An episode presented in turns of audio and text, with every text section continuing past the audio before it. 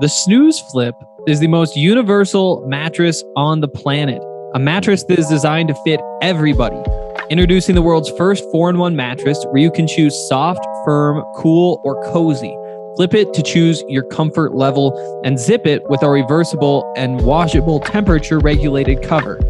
What you want today might not be what your body needs tomorrow. You buy one mattress to last eight years, but a lot can change in that amount of time as you get fitter or heavier and older.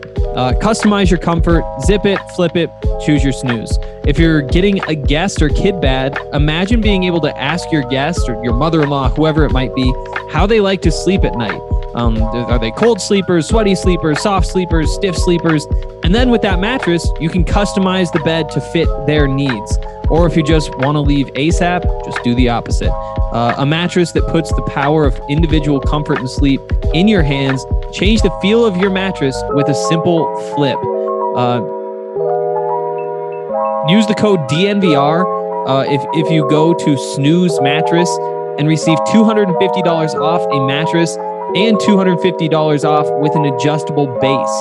The Queen mattress savings are $500 with the adjustable base, $500, and dual split king savings are $1,000 with adjustable base. Again, that's $1,000. It's made by Colorado, it's designed for the world, and make sure you use code DNVR and go check out the options over at Snooze Mattress. At a baby. Um, okay. Draft pod, full effect. Henry, Justin, Jake's taking this one off. Coming off that Thursday nighter. Um, so we've got we've got quarterbacks and coaches on the mind, which um I'm kind of glad we got to do this. And uh, yeah, as the college guys, we get to kind of talk about that stuff. So um let's get into it. Justin, this was actually Henry, this was your idea. You want to set this up? Yeah. I'm I not mean, sure there's um, much setup required, frankly we all we all know where the Broncos stand right now. Mm. Three and four, things are trending in the wrong direction. Seems like there's going to be a lot of changes, so I feel like it's time to jump in and look at some of this. Um, we'll start with the coaches and just run through who are the coaching candidates, and we're, we'll focus on the college guys because we're the college guys. Um, and Dre, it sounds like you had a long list of options. Um, but but just who would be your top targets from the the college ranks if you were hiring the next Broncos coach? Who's on the who's on the must have, but maybe we can't even get list? Do You want to start us off, Justin? Must have, but you probably can't get. I mean, obviously you can throw guys out like Saban and Jimbo and people that have had sustained offensive success, but I don't really foresee sure. leaving the college game.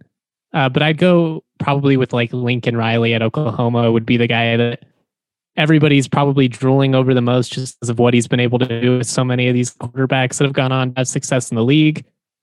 That said, has his stock cooled a little bit based on Oklahoma's, you know, inconsistencies these past two years? Or does the fact that they seem to kind of be turning it around with Caleb Williams make him look even more valuable? I think this season will tell a lot, but yeah, I think the early returns on Caleb Williams have brought him right back to being the most appealing guy. Um, he has been kind of the white whale for a minute now because he is such an offensive innovator. That offense actually it it's got elements of the Andy Reid stuff. It's got elements of what we saw from Stefanski. Um, and that offense as well. And he's just been a quarterback whisperer in his time in college. So I, I was thinking for a minute there, you might have had an opening where Oklahoma didn't feel as appealing anymore. Um, and with this limbo between the conferences, maybe that remains true. Geez, though, now he's got like you got the SEC money coming and unprecedented control. It's just one of those things. I think so many of these college coaches, especially the ones that really have their like hand in every single aspect of the program, which is not necessarily the case everywhere, but it is at programs like Bama and Oklahoma.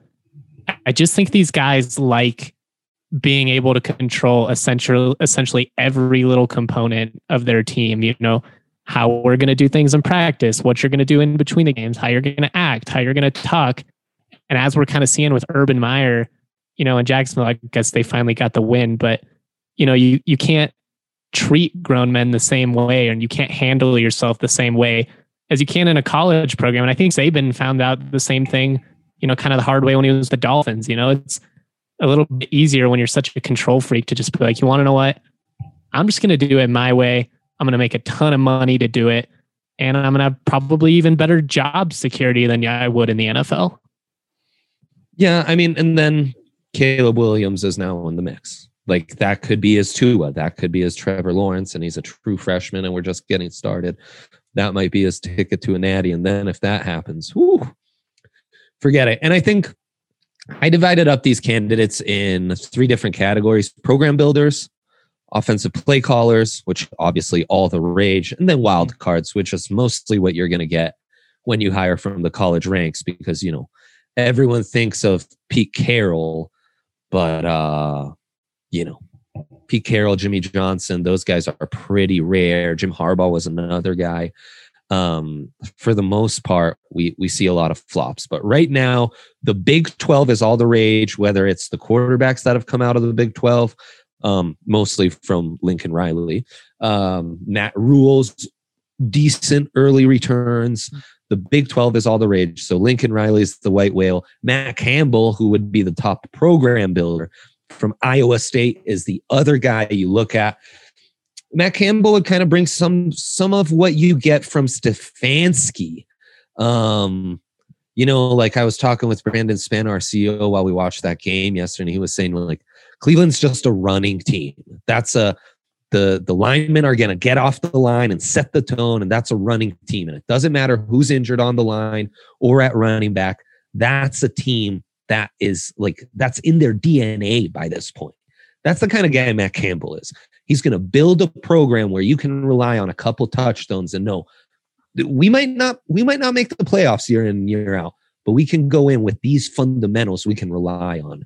Um, and that translates, which is oh, kind of a big factor that you have to consider with college coaches and you know people back before they had all the the scandals at Baylor. You know, people talk about what they were doing and you know, can you do this in the NFL? And it's like kind of, but not really. What what Campbell does at Iowa State, running the football, winning in the trenches, physical, you know, possession dominated football. You can win that way if you have the right guys. Now the Broncos aren't exactly a testament to wanting to kind of lean into that style of football, but Cleveland might be. Yeah, and Matt Campbell was at the top of my list, at least when we're talking about the college guys. Um, and, and mostly because you look through the elite coaches in, in college football and say, well, Nick Saban's not leaving Bama. It's just unrealistic. Like maybe, maybe Dabo leaves Clemson because he sees that the the end of the dynasty is on the way and he gets whoever, but it just still just feels so unrealistic. And you go down through like Lincoln Riley, even, and it's like, yeah, maybe, but probably not. And Matt Campbell to me is really at the top of the list of guys who I think are attainable, mostly because he's at Iowa State. And I don't think any of us believes that he's going to stay there. You know, he's a 41 year old head coach. And, and at some Youth. point, he's going to mm-hmm. wind up somewhere else, whether it's probably in college, just because that seems like how most these things go, but could be the NFL. Um, we do also know that the Lions went after him really hard and and even offered him like the eight year 65 million dollar contract or something which he declined and the, the the Jets were in on him too, but he turned them down. And so you can look at that and say he doesn't really want to be in the NFL. Or I look at it and say he's getting to the point where they're giving them offers because he does at least have that much interest. There's offers from the Jets and the Lions, so of course he's going to turn those down. I could see him going to the Broncos. A lot of these guys, I'm going to bring up pro experience. And with these top two, the fact that they haven't had much experience in the program concerns me. Um, so mm-hmm. that said, my real white whale, and I'm kind of cheating here, but it's a guy we talk about a decent amount on this podcast, would be Joe Brady, the mm-hmm. former passing coordinator and wide receiver coach for that phenomenal 2019 LSU team, Go Tigers, um, which I th- we've talked about. To me, the greatest college football team of all time. When you look at the resume, the competition level, um, and, you know, he has that pro experience. He's been groomed under Sean McVay. Now he's got two years under his belt as an OC um, in Carolina, which fine results, nothing special. But um, you know, with the offensive play callers being all the rage, he would be probably the most intriguing. And that's of these candidates. We're not going to get into the Kellen Moores, Brian Byron Leftwiches, because there are, you know, Daboll. Brian Daboll, who also has that coach experience. Daboll actually, I, I think we could include in this because he's been at Bama and stuff. Okay, Um, then I'll, I'll include him because he would be my clear number one, regardless of any whatever conversation it is, whether including everybody, whatever. Um, obviously, what he's done with Josh Allen is incredible. He's been their offensive coordinator since 2018. Before that, though, OC and quarterbacks coach at Bama. Yep. That was 2017 with Jalen Hurts and Tua, with Mac Jones. I think he would have been on the bench. If not, he was recruiting him.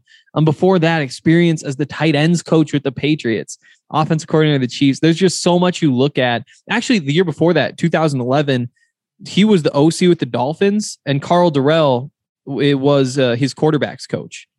So at some point, I gotta ask Karl about Daboll and report back. Um, but yeah, I mean that resume speaks for itself, and to have all of that accomplished, and he's only 46. eh, that is that that to me is the number one guy in this uh, coaching cycle.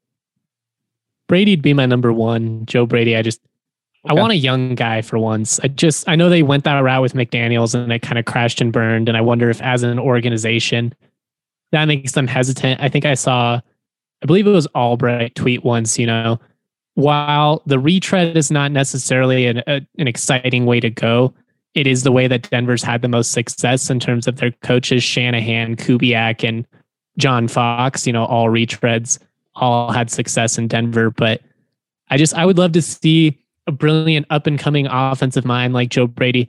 I do love Daboll. What he did at Bama was awesome. The only thing I'll bring up is, and, and whether this is fair or not, he's had great quarterbacks basically everywhere he's ever been. And that's a huge advantage. Like it, Mhm. you know, it, it is a huge advantage. But what I do like about him is he's shown a willingness to build that offense around what Josh Allen does best. And that's what good football coaches do. So I, I love both those dudes. And we He's weren't calling developed him a- Josh Allen, right? Yeah, Yeah, you weren't w- I calling say him a great his- quarterback exactly. two, three years ago in the NFL. And look what- sure. What did Daboll do it? I don't know. Just the just the idea that he could have been a part of the success for all those guys could have been like a reason why he had great quarterbacks. That to me is probably the biggest selling point. Well, uh, giving for- him for some the Broncos talent particular. to catch the ball helps too. He had nothing at Wyoming and they had very slim pickings early in his career in Buffalo. They go out, they get Stefon Diggs, they get Croft at tight end, they bring in Emmanuel Sanders. True. All of those things are, are beneficial. But again, Let's not get too off topic. You're right. Yeah. Let's stick. Yeah, I don't want to do that. Um, you honestly, you could include Bieniemy in this because of the CU, the CU Sure. connections. The, the Um, I'm CU so out on Bieniemy. Like every time everybody throws a fit when he doesn't get a job, I just think back to that whole situation at CU. It was a disaster. It was a flat out disaster. Yeah, But- and he's just not somebody who he's he's a little he's hot headed and not really a relationship builder, and you know can I've heard stories about players on that team not being uh, Yeah. super happy with him. He wasn't like beloved by those players, mostly because he he was a yeller and a screamer. And you know, Marcus Houston transfers out of Colorado. I think that you can kind of look to Eric Bieniemy as a big reason why that happened. And so, like, yes, he does have a great resume, but again, from my perspective, just hearing the stories and the way people talk about them, it's like, yeah, I'm not. I'm. I I can see why maybe this has taken this long. Let's uh let's go back though because since we're kind of trying to focus it around college coaches, we talked Yep. so much about Joe Brady that LSU offense. I got another guy who has who was attached to that team, uh, Dave Aranda at Baylor. Hmm. Now he didn't he didn't you know build it up the way Matt Rhule kind of had No. to come in and you know do that transition. That's obviously what landed him the gig, but he's had success as a defensive coordinator everywhere he's been. They were really really good at LSU, and when they lost him, we kind of saw them lose the identity that they had defensively. I had some experience around him in the Mountain West when he was at Utah State. I just really like what he does. Now, again, he doesn't have the pro experience yet. And so I'm, I'm not sure he's really even in that conversation yet, especially not having been at Baylor for very long. But he's just kind of a wild card name that I'd throw out there. He's worked at a lot of big programs, connected to a lot of big coaches. Yeah. I, there's Yeah, there's so interesting one. so many names you can throw out. Even like David Shaw. I know I know it isn't A like a one. sexy name like it was 5 years ago, but he does fit a lot better as as an NFL sort of coach and face the, the program that sort of stuff. Um and you, you look at the success that he has had and, and again, I don't think it'd be nearly as exciting as it would have been. I, I thought it would have been a good hire when they got Vance Joseph, um, but that kind of stalled out quickly. Um, but there's there's a name that you you could look at. Yeah, he was a uh, highly desired coach for whatever it's worth. Like the Broncos had tried to hire him multiple times. Yeah, for sure. I mean, the coaching tree is undeniable. What he's been able to do, you know, to the NFL, it's very attractive. The being able to win and build a solid program when you are having to overcome uh, academic restrictions like Mhm. they do at Stanford, Duke, places like that, Vandy. Um, you win at places Notre Dame. You win over there. The NFL takes notice. Um, and Well, I got a name if- for you then. If you're able to win in spite of uh, restrictions, you know, which Matt Rhule did with Baylor. We saw Bill O'Brien do that at Penn State. That's another attractive quality. Quality, and I know who you were going to say. Lay it on us. I hope it is. Oh, howdy doody, Troy Calhoun at Air Force. When does he come into the conversation? Oh, I thought you were going um, Northwestern. He- Because, he- uh, he's a great answer as well. But Pat Fitzgerald, right? yeah, Yeah. Um, I was that, hoping that you were would going to say be Troy Calhoun. Very so i don't know why calhoun who we always see like on longer short list for certain types of jobs is thrown out there. But man like that that kubiak shanahan coaching tree has exploded. He's one of those guys man with actual play calling oc experience and then he's had to do it at air force with the triple op. I don't know how a guy with that kind of experience, that kind of track record at a place like Air Force, and I mean that coaching tree and variety of play calling isn't more sought after. Um, I, I kind of really unlikable. I wonder if he does an interview well. I, I tell you, when I sat down with him at Blake Street, and I know we've talked about this. A that was a rarity. times, I will say he was very. I that was a good interview, and some maybe terrific insights. Maybe he just it's kind of one of those things where he picks and chooses. You know, some coaches they don't really value that type of stuff. He's maybe he was just in a good mood, but he's one of the most underappreciated football coaches in the country. Hundred percent. Um, you, you talked about retreads. You talked about offensive play callers and how that's always the rage. Um, the spiciest of all college. LOB. At, well, actually, that that's I put him in my program builder. Uh, no, I was going to say Lane Kiffin. Ooh, I love it.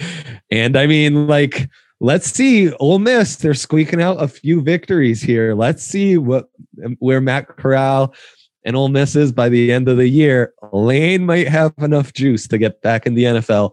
I believe in Lane Kiffin. He does I, have I that don't know if that's a hot take, right? but I believe in him. I think it's a hot take. I Um, like, don't. Yeah, here's- like, but he's intriguing. I'd get excited if they hired him for sure. and that's the thing is like I don't think that hiring Lane Kiffin to be your coach is a good idea. Um, just and I'm just willing to throw that as a blanket statement out there. Hmm. Um, at the same time, though, you look at the problems that the Broncos have had, and for like six years they haven't been able to score the ball. And if you wanted to does. just overcorrect and be like, we're getting this guy, he's gonna run an offense, and who knows what else is gonna happen if we get Lane Kiffin, but we're gonna put up some points. Like I I think that if there was ever a time to hire Lane Kiffin, it would be if you are in the Broncos exact situation.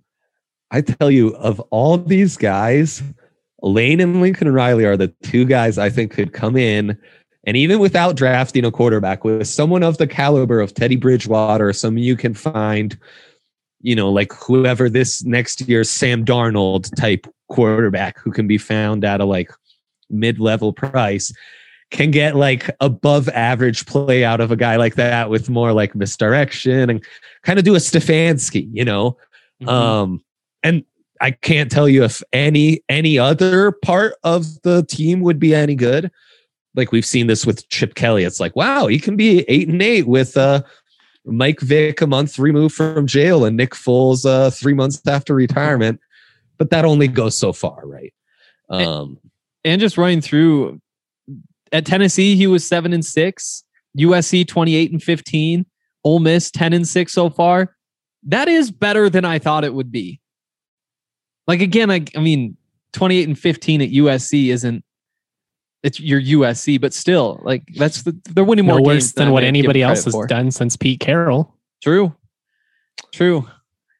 yeah, It'd be fun. Lane, Kiff- Lane Kiffin. It's ba- the pitch is like he's basically slimy or Kyle Shanahan.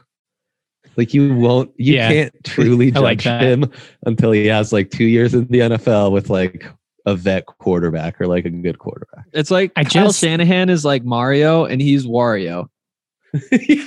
totally right. Oh, you Cesaro nailed it. Superman. Yeah. sure. Or he's like the he's Spider Man in the Spider Man three with Tobey Maguire when he's in the black suit and like dancing in the streets and stuff. exactly. I don't know. I don't know. I the just think he learned from his mistakes. Like I believe in a guy that's coached at a lot of high programs. He's the son of one of the best defensive Yes. coaches of Yes. all time. That's huge. And I think he's smart enough to be like, look, I know how to put up points. I'm going to bring someone in and let them do this defensively. And I'm just going to say the fuck out of it. I'll uh I'll I'll throw another name out there. Um Luke Fickell. I mean, it's still kind of early, but Ow. you know, he's he's at Cincinnati. He's another one that fits into that category of at some point he's moving, and who knows? Maybe he winds up moving to He's the, next Notre Dame coach. It- yeah, I mean, well, just looking through the resume, I mean, he was at Ohio State from 2002 to 2016, and then took over Cincinnati and has only had success, and that's basically his entire resume. So it's not a lot to go off of because it's Ohio State, but you look at the turnaround with Cincinnati and say, what if he just comes in and he's a flash with He- the with the Broncos? he was given the opportunity of a lifetime with that one year as the interim head coach at Ohio State. Mhm. That season after Tressel gets kicked out and before Urban comes in. Now Braxton Miller gets hurt like three weeks in, so that but it's it's the worst Ohio State season in the last 20 years. Um so color me skeptical because the one time he was given the keys to a Ferrari, he kind of like crashed it into the median, you know. Meanwhile, Lane Kiffin had a five and seven season with FAU. Everybody has some flaws. Damn straight. Yeah. Winning at FAU, though, that's just like being fair. He was there for one year. I mean, like, Uh, For sure. I don't know, or two years, whatever it was. But I think three. Anyways, NFL fans, are you hungry for a big win this week? Because DraftKings Sportsbook, an official sports betting partner of the NFL, has you covered. New customers can bet just $5 on any NFL team to win their game. If they do, you're going to win $200 in free bets. Winner, winner, chicken dinner. It's that simple. DraftKings Sportsbook customers can get some skin in the game with the same game parlay. The more legs you add, the bigger payout you're going to get. DraftKings is safe, secure, and reliable, so you can deposit and withdraw your cash whenever you want. Download the DraftKings Sportsbook app now. Use the promo code DNVR. Bet $5 on any NFL team to win their game. Win $200 in free bets if they win. You win with the promo code DNVR this week at DraftKings Sportsbook, an official sports betting partner of the NFL. Must be 21 or older, Colorado only, new customers only, restrictions to apply. See DraftKings.com slash sportsbook for details. I have a gambling problem? 1 800 522 4700. Also, we've had a bunch of listeners switch over to Green Mountain Dental Group and make them their permanent family dentist. We've been hearing these stories for like four or five years now because we've had Green Mountain Dental Group as a partner for so long. And again, still nobody has anything bad to say. Had co- coworkers go out there too. Both Allie and Lindsay had their wisdom teeth removed out there. Said it was the best experience they've had with a dentist in their entire life. Um, there's honestly nothing more rewarding than hearing from you guys that that we're helping you find something like Green Mountain Dental Group and that you are appreciating them. Um, so just let us know if you've made that switch. Um, if you didn't know, Green Mountain Dental Group is located in Lakewood. Uh, super convenient, just 15 minutes away from downtown Denver. They're the best damn family owned dentist in the metro. They're extreme Colorado sports fans, just like all of us. Um, like I said, we've got great stories of, of our own um, from from going out there. We've heard from listeners. You can trust them, and the best part is if you schedule a cleaning, X-ray, and exam at Green Mountain Dental, you'll receive a free Sonicare toothbrush. So make sure you get in, take advantage of that deal, take care of your teeth, and support the people who support us. And again, that deal is a uh, free Sonicare toothbrush at Green Mountain Dental Group if you schedule a cleaning, x ray, and exam today. Love Let's it. tie a bow on that coaching stuff because that was lots of fun. Um, last few names to throw out. James Franklin to me is more of a white whale. He's more in the Uh-huh. like unattainable category. Um, obviously, phenomenal job at Penn State. And I think uh, I think he's the last one in that category. of the unattainables. Yeah, he is. He's like the very bottom of that list, where it's just like maybe the bar is right above. Maybe he is attainable, but I don't think so. So is that just Lincoln Riley and James Franklin, Dabo, Nick Saban? I Obviously, like Kirby Smart, like you know, I mean, yep, Kirby Smart's in there. once we start talking, Jimbo is a guy that I was going to say, threw I think. Jimbo, just because of what he's done offensively with so many different styles of quarterbacks. But again, it's just one of those, they make more money and have more control in the No, college totally. game Totally. and, and a I- better job security. Like, There's also Matt guys Campbell like- and Pat Fitzgerald haven't made the jump. So I mean, forget Saban and Jimbo. Like, Mm-hmm. yeah, There's guys like Sarkisian too, where it's like they're just one year into a job at one of these big schools. And so I do Sure, think that like sure. right now he is unattainable too. Honestly, I'd add Brian Kelly, who's an intriguing one, the um, Notre Dame head coach, who's really Yep. built a phenomenal program. Would you guys put Jim Har- Harbaugh in that in the unattainables? I think Harbaugh wants to go back to the NFL someday because mm-hmm. I think he has a big enough ego that the way it kind of ended with San Francisco is going to sit wrong with him. Yeah. You know, he didn't flame out the way some of these other guys. He went to multiple NFC championships, went to a Super Bowl, and then just kind of clashed with the leadership there at the end. And it just, you know, flamed out, had a chance to go to his alma mater. I think if Michigan makes a playoff, that's good enough for Harbaugh to be like, all right, I got this program back where I wanted it. Now I'm going to go accomplish my own goals in the NFL. And I think he'd be a good NFL coach again. Like, I know we Oh, like to make fun of him, but I think he's a better NFL NFL coach than a college coach. No, Also, extraordinary. NFL Ryan coach. Day is also in that category too. I think. Yeah. Yep. Yeah. Uh, Yeah. absolutely. hundred percent. Um, Would you hire Jim Harbaugh? I would go hard after Jim Harbaugh. Yes. As would I. Yeah, I think so. I think again, just it's mostly like memes and and those sorts of things. He blows And totally. games And there'd be plenty of them with the khaki pants and his Oh, yeah. quotes. It's like he's he's Yeah. a When push- a bunch of cliches. when push comes to shove though, and you wind up with like a list of the three people who the Broncos are interviewing, it's going to be one of those three. If Harbaugh's on the list, you're going to look at that list and be like, "Yeah, let's go get Harbaugh." But right now, I'm just for sure. hesitant. Same thing with Lane Kiffin, honestly. The more controversial one in this category is Bill O'Brien, who undoubtedly, as a head coach, his resume speaks for itself, man. He's a good Um, coach. He's a bad GM. Just don't give him control of the team. compare and I, there are few coaches who have meant more in my lifetime or who I respect more than Gary Kubiak. But compare Kubiak and O'Brien's tenures at the Texans in Houston. For starters, Relatively O- comparable talent. O'Brien figured out that they needed a quarterback, something that was always a struggle for Gary. Um, was kind of caught in this like John Elway limbo of always trying to win with the Game managers. guy. We Yeah. can run the football. We don't need to stretch the field. Bill O'Brien just can't be given personnel control and also has He's the a reputation Yeah. to clean up with just not getting along with Deshaun Watson or DeAndre Hopkins at the end of that. Um, Marvin Lewis, kind of memeable as well. He is at Arizona State currently, so a name I'd throw out there.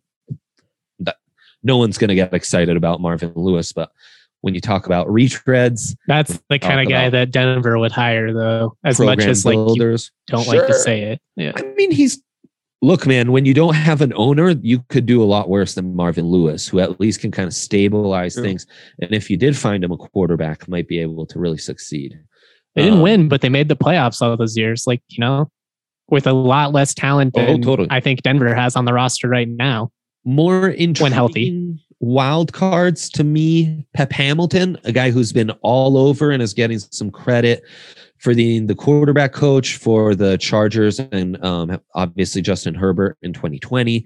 He's the OC at Houston. He's another Harbaugh tree. His stock has been way up, way down. He was kind of supposed to be the next Harbaugh disciple. Um, him and that guy went to Oregon and then flamed out. Oh God, I'm a Taggart. Name. Yeah, holy shit, Taggart. Um, yeah, and then FSU. Um, but Pep Hamilton would be intriguing. Todd Monken, a guy who's had like 20 years, mostly in the college ranks, but has had six years in the NFL between the last uh, decade plus. He has currently been the OC at Georgia for a couple years. Um, not talked about enough in his 50s, so not as young as some of the dudes we've talked about, but um, you could do worse. You could do worse, I guess is what I'm saying. Also, just jumping back to Bill O'Brien real quick. So, Seth Wickersham wrote that big book about the Patriots that came out like a week ago. And one of the little nuggets in there um, was that Bill O'Brien actually told somebody he worked with that he was trying to get fired by the Texans because he thought he might be able to uh, get the Patriots job when Belichick retired. Um, and so, who knows how much you uh, you you believe that? Um, but it's like a conspiracy theory that's very much out there, enough to be written in the book. And I mean, like, how else do you explain the, the trades that he was making? Like he was just tearing that team down. The Hopkins so, trade's mean, indefendable with what we've and this is jumping to some crazy conclusions. So okay, again, take this with a grain of salt. track, guys. No, I won't. Again, okay. but I mean, if Deshaun Watson's kind of a terrible dude, maybe Bill O'Brien didn't need to get along with him. That's all I'm saying. Good quarterback, mm-hmm. but we'll see what happens with that whole situation. Good coach, not a good GM. Um, I want to talk pretenders and contenders though, because we've been going on about coaches for for quite a while now. Yeah, go. Well, that's the next segment. So hold your horses because we've got some thoughts about Tua and the rest oh, of the quarterback class. Um, and we actually have I'm giving us seven minutes for that. So um get it out. Justin, you know of the best. Um mixed reports could be in the mix. I'm not sure the Broncos are at a point where they're a quarterback away and you even have like the right system in place to develop Tua. Um uh, he was the chosen one for a minute and now he could be traded um, by a team that doesn't even have a future first rounder. So it's uh, what a drop off. But um, yeah, everyone's thoughts on Tua. Would he make sense for the Broncos? What's the right price here? Um, what hasn't worked out? What had you intrigued in college? Anywhere you want to take it. Well, let's start with what's not going well. And when you watched him at Alabama, he didn't have like the strongest arm in the world, but he had, you know, good zip on the ball but it was all about his anticipation. He was very decisive with his decision making. Mm-hmm. He put the ball where it needed to be, exactly when it needed to be. He wasn't scared to throw in tight coverage. He wasn't scared to step up in the pocket. When I watched Tua with the Dolphins, it looks like a completely different guy. Like mm-hmm. I, I have to imagine a lot of it is the injury history. Obviously, there were questions whether he was ever going to be the same guy, anyways, even going into the pros after su- yes. su- suffering such a devastating injury now he's just beat been beaten to hell ever since he's been down there and he looks like a guy that's playing scared i mean he's missing open reads he's forcing balls he's doing things that are just so uncharacteristic out of what we saw from him at alabama consistently. And some of that i think is on him. I think he has to get out of his own head. Mm-hmm. some of it i think is miami's really put him in a pretty poor position to succeed. I mean their offense yeah. is not fun. It's very predictable and they haven't been able to block for him. Mm-hmm. As far as Denver being interested, maybe I'm skeptical of the system we have right now in place to bring the best out of him. Right. But I do think we could maybe see Tua be a serviceable NFL starter somewhere. I just think a change of scene is going to be important. Yeah. I mean, we saw what happened when Tannehill got out of there. He got way better. Um, I, again, I, I think what makes me most intrigued in Tua from a Broncos perspective is just the lack of other options. You know, I, I think that you look at this draft class, and the good news is that basically, if the Broncos want anybody other than whoever winds up being the number one quarterback in this class, they should be able to get them. just because of the combination of likely having a top 10 pick um, and the fact that none of these quarterbacks seem like they're going to be flying off the board. Um, the flip side of that is that is that really who you want to tie yourself to going forward? I mean, I've brought this up before, but in the last 10, 15 years, something like that, the only, um, I think only once did somebody not wait two years. Like if you draft quarterback this year in 2022, you don't get one 2023 or 24, you can try again 25. Only exception was Rosen and Kyler Murray. Um, and so is this when you want to take your shot? At this point, I don't think so. Obviously, we still have half the season to go. And that's why I could say, hey, go get Tua, give him a third round pick, a fourth round pick, whatever it is. And then at least you have a, an option that could pop and you can try again next year. And then it's not really handcuffing you either because you know you don't really want to roll into a season with just Tua at quarterback at this point based on what we've seen. It'd be nice to have Tua and a first round quarterback or whatever. I just think that looking at this quarterback class and looking at this Broncos roster, there's there's so many needs. Go get yourself some linemen. See if you can get bigger and stronger. And if you're going to do that, why not bring in a Tua? There's my pitch.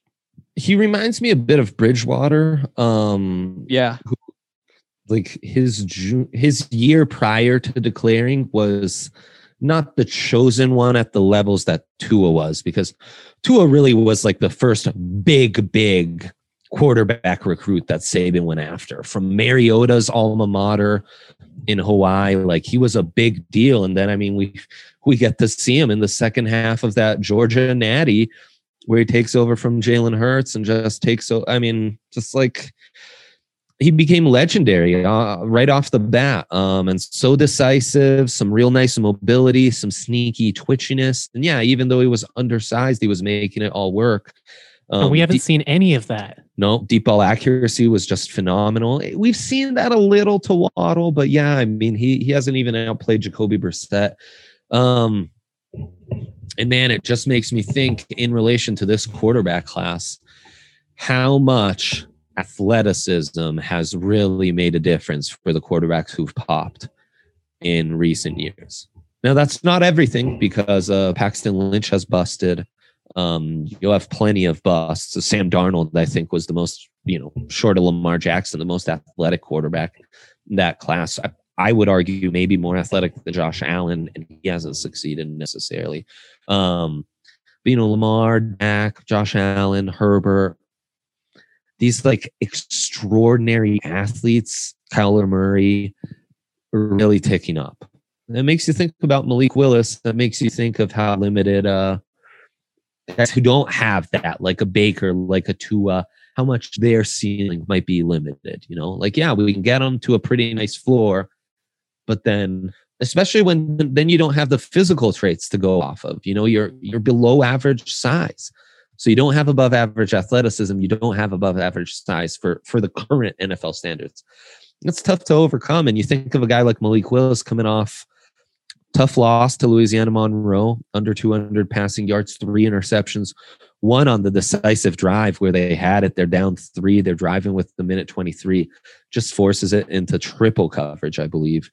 Um, haven't been able to watch and most of the the a lot of the the rest of that game. Um, and you know runs for over 100 yards. So right now he's you know he's reminding me more of a guy like Jalen Hurts than um. Mm-hmm you know, than Lamar Jackson or any of these more special quarterbacks and the anticipation's what's kind of lacking in his game. And I don't know, maybe see a best case scenario he's more of a Dak.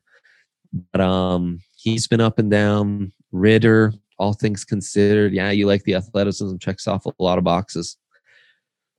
In any class, he's probably more of a second or third round talent. You know, he's probably going to be a top 20 pick this year, but that's because this year's this year.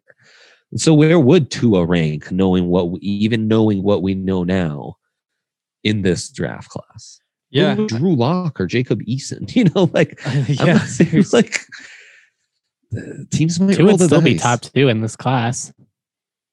If, wait, is it this Tua or is it this coming Tua. out of band, this Tua? Like, like Tua. right now, if if, if somehow Tua gets put into this draft, which quarterbacks are in front of him?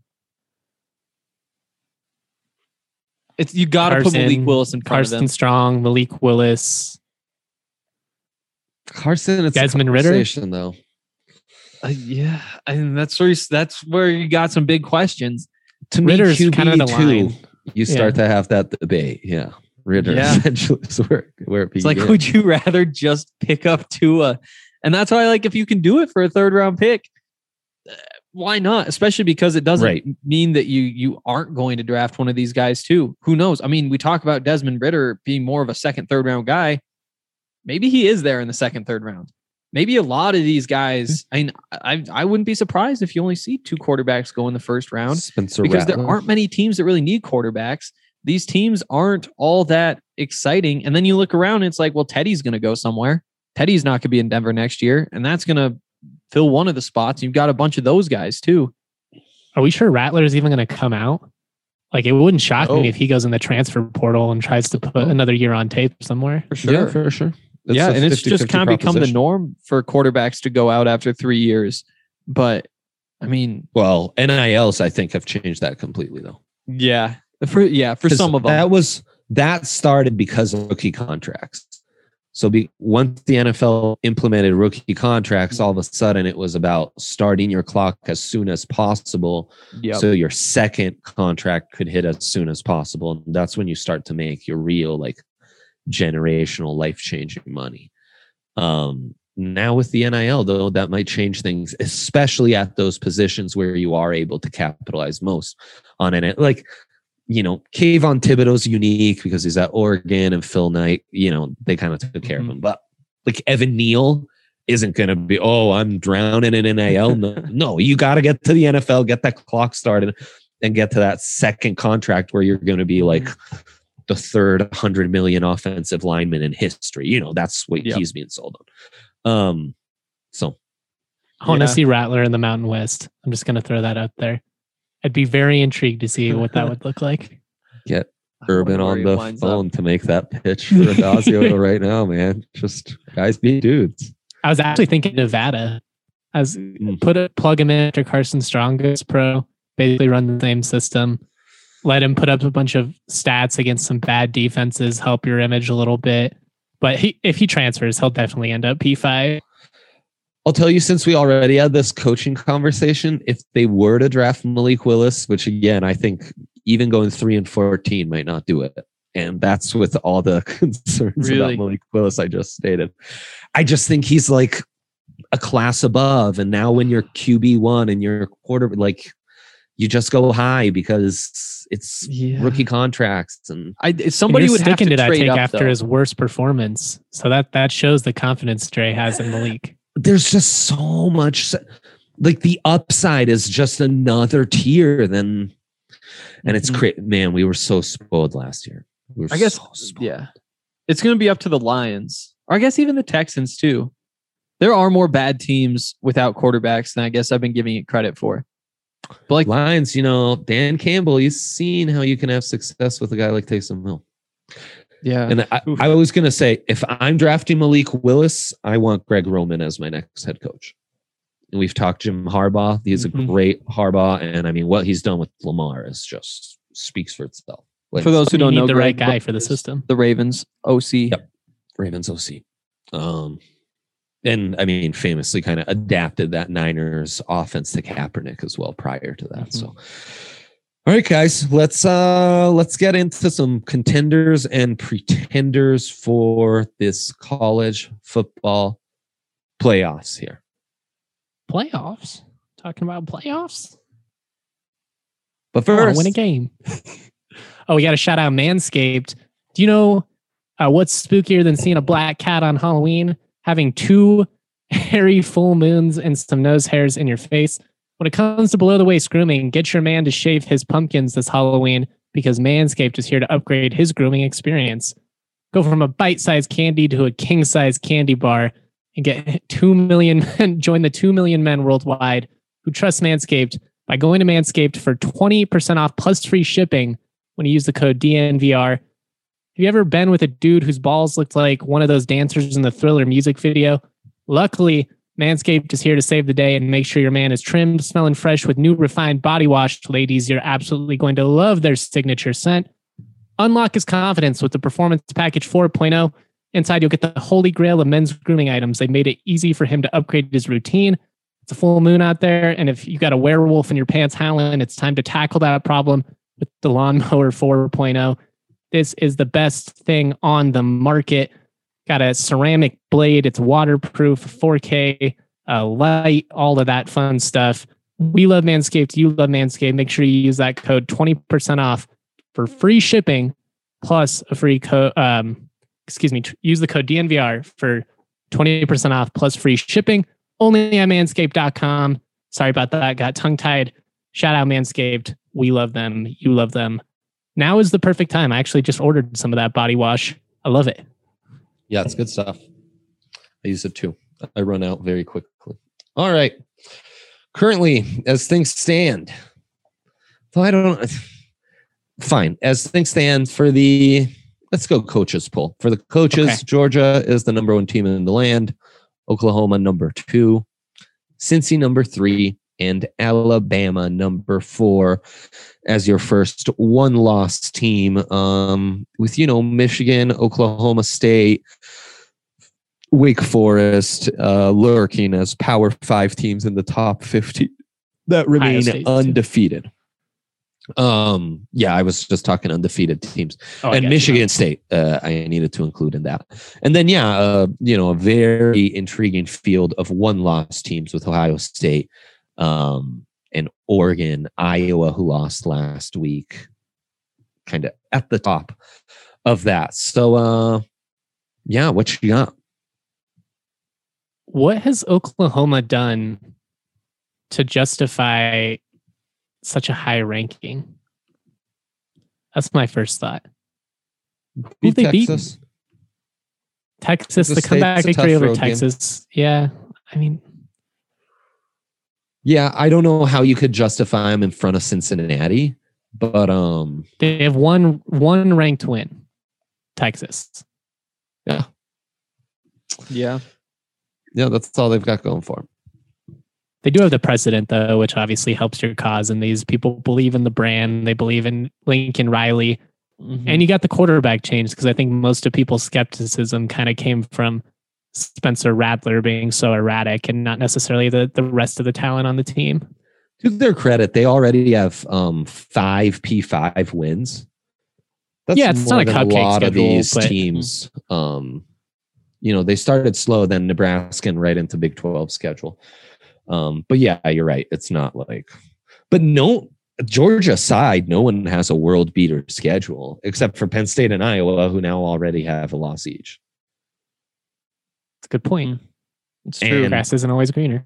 Both of those, like Wisconsin, starting to not look like such a great win as hmm. time passes. Cincinnati beat Notre Dame, and that's Cincinnati's yeah, yeah. only ranked win.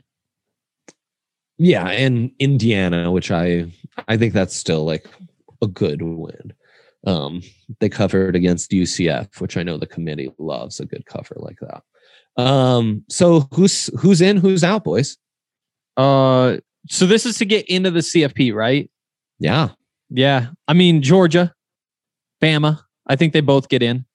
Um, and from there is where I think the conversation really starts. You're going to get somebody out of the Big Ten. Um, I'm I'm going with Ohio State. I think that Stroud has turned it around, and yeah, it's a tough schedule on that side. Whatever. I mean, Michigan. I there's just too many teams over there that I can't trust. Like Michigan State too, just because they're new. Like it's another one where if I'm saying is Ohio State, Michigan, Penn State, Michigan State, you got to take Ohio State out of group. So that's what I'm going to do. Fourth one, ugh, I mean Cincinnati does have like a cupcake schedule the rest of the way. Yeah, but if they're undefeated, Oklahoma's undefeated. They've got to put It'll Oklahoma in, right? Yeah, I'm gonna, I'm gonna I'm gonna say Oklahoma gets that fourth spot. Cincinnati either blows a game or gets snubbed. So Georgia, Alabama, Ohio State, Oklahoma. Yeah. And I guess Bama's probably going to be the number four. Depends who wins the SEC championship, right? Yeah. No, it well, does. And if, neither if of those loses, teams can lose. Yeah. Right. If Bama loses, I'm not sure they get in. Mm-hmm. If they lose another regular season game without winning the SEC title And even then, like, how do you even get in? You would need other Over- teams to lose. is over the an problem. undefeated Yeah. Cincinnati.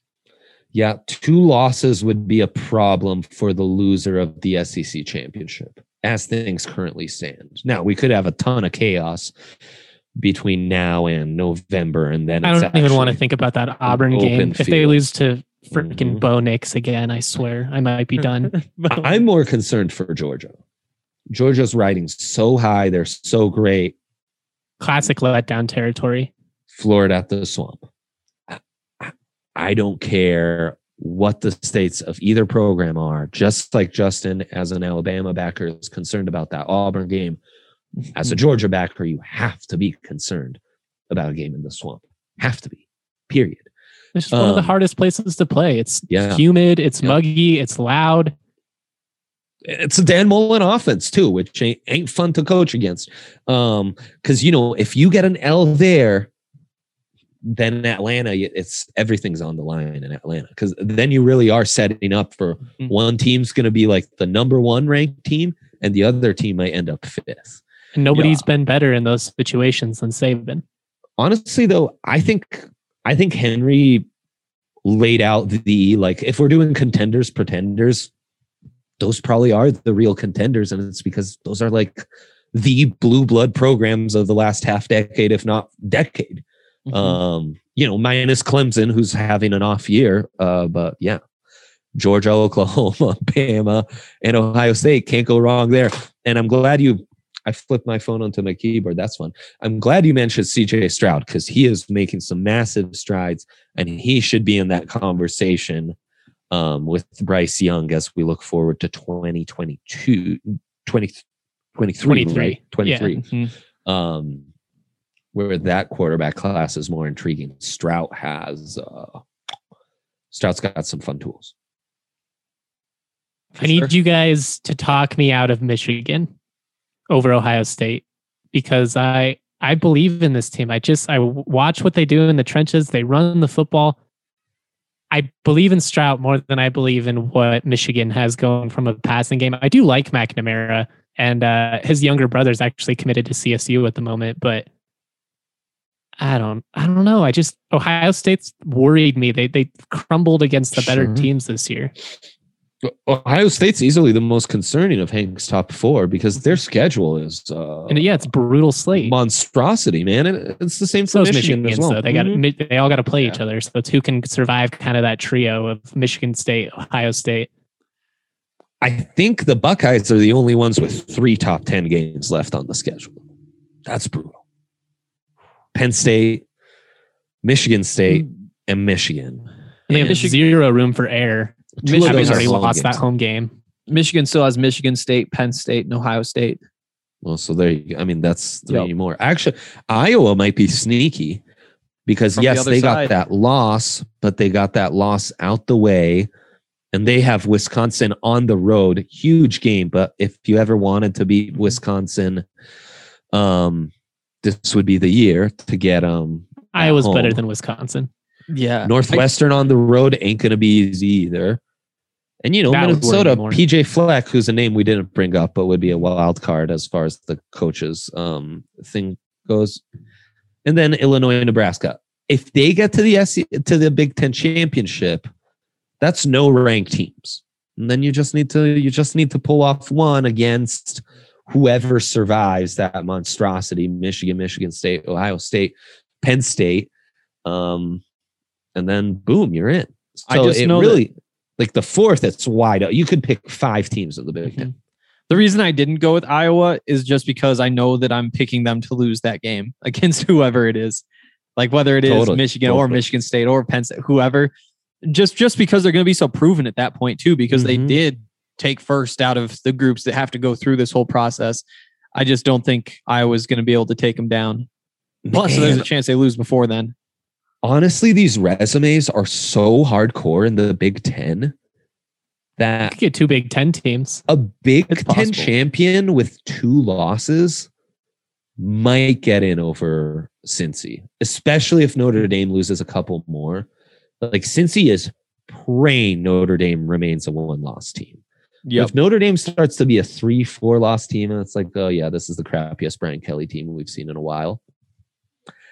Cincy isn't going to have much, and you might have a much better resume for a two loss Big Ten champion than you do a two loss SEC championship loser. Yeah. So a Big Ten champion could get in ahead of an undefeated Cincinnati, could get in definitely ahead of an SEC championship loser that has two losses. I wonder if it could get in ahead of an SEC championship loser with one loss.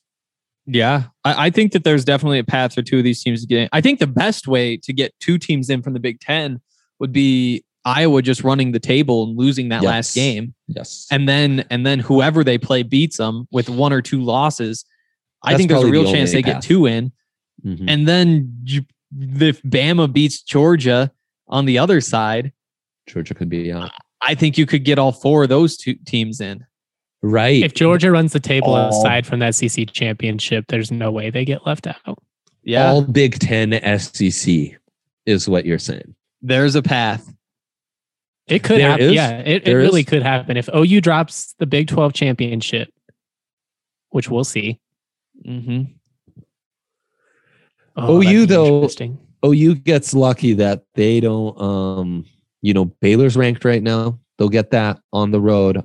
Iowa State is a win that voters will reward if they get the win. Then Oklahoma State that's currently ranked 8th and undefeated. And then you could add a big uh like uh, an undefeated Oklahoma is going to be basically impossible to deny. What if Oklahoma Yeah. State runs the table? Could happen. Oh yeah, Could happen. I mean, any of these power conferences, if they run the table and win the championship, they're in. If they I run mean- the table and lose the championship, they're going to have a decent chance.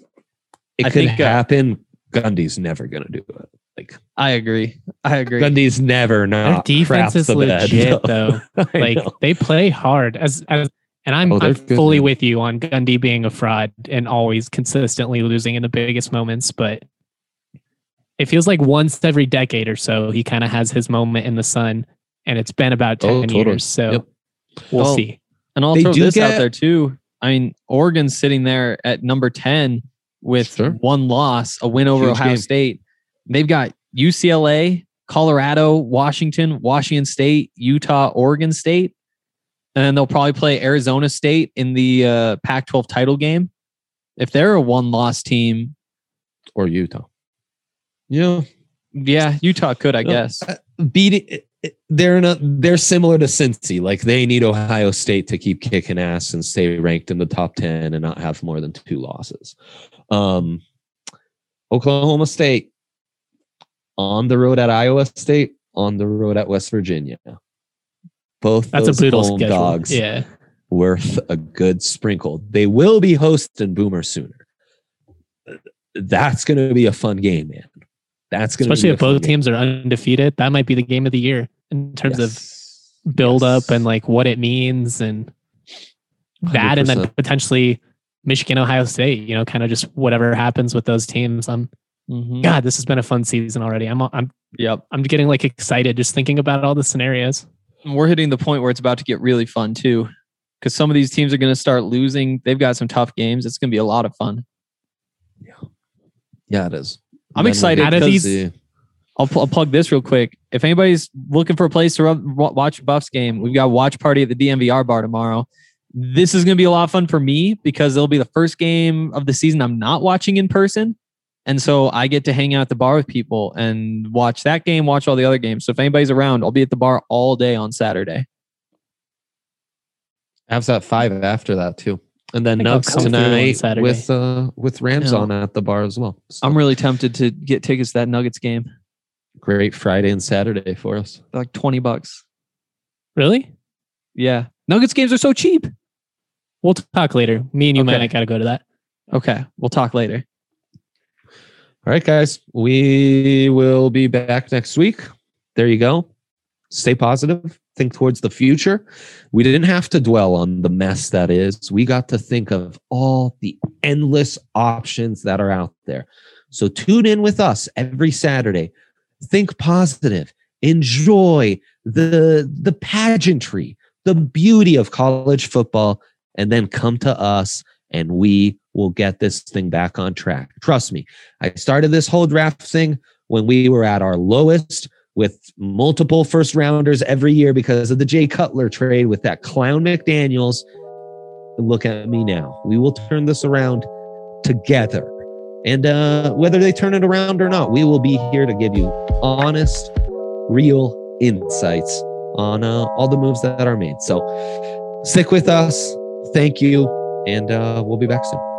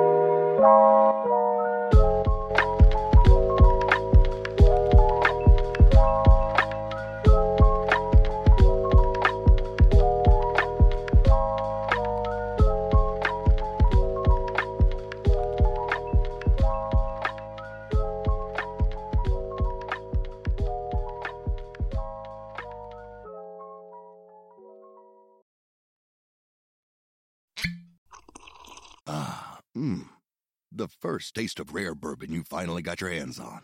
That's nice. At caskers.com, we make this experience easy. Caskers is a one stop spirit curator with an impressive selection of exclusive, sought after, rare, and household names in the realm of premium spirits and champagne. Discover the top flavors of the year now by going to caskers.com and using code WELCOME10 for $10 off your first purchase. Get $10 off your first purchase with code WELCOME10 at caskers.com.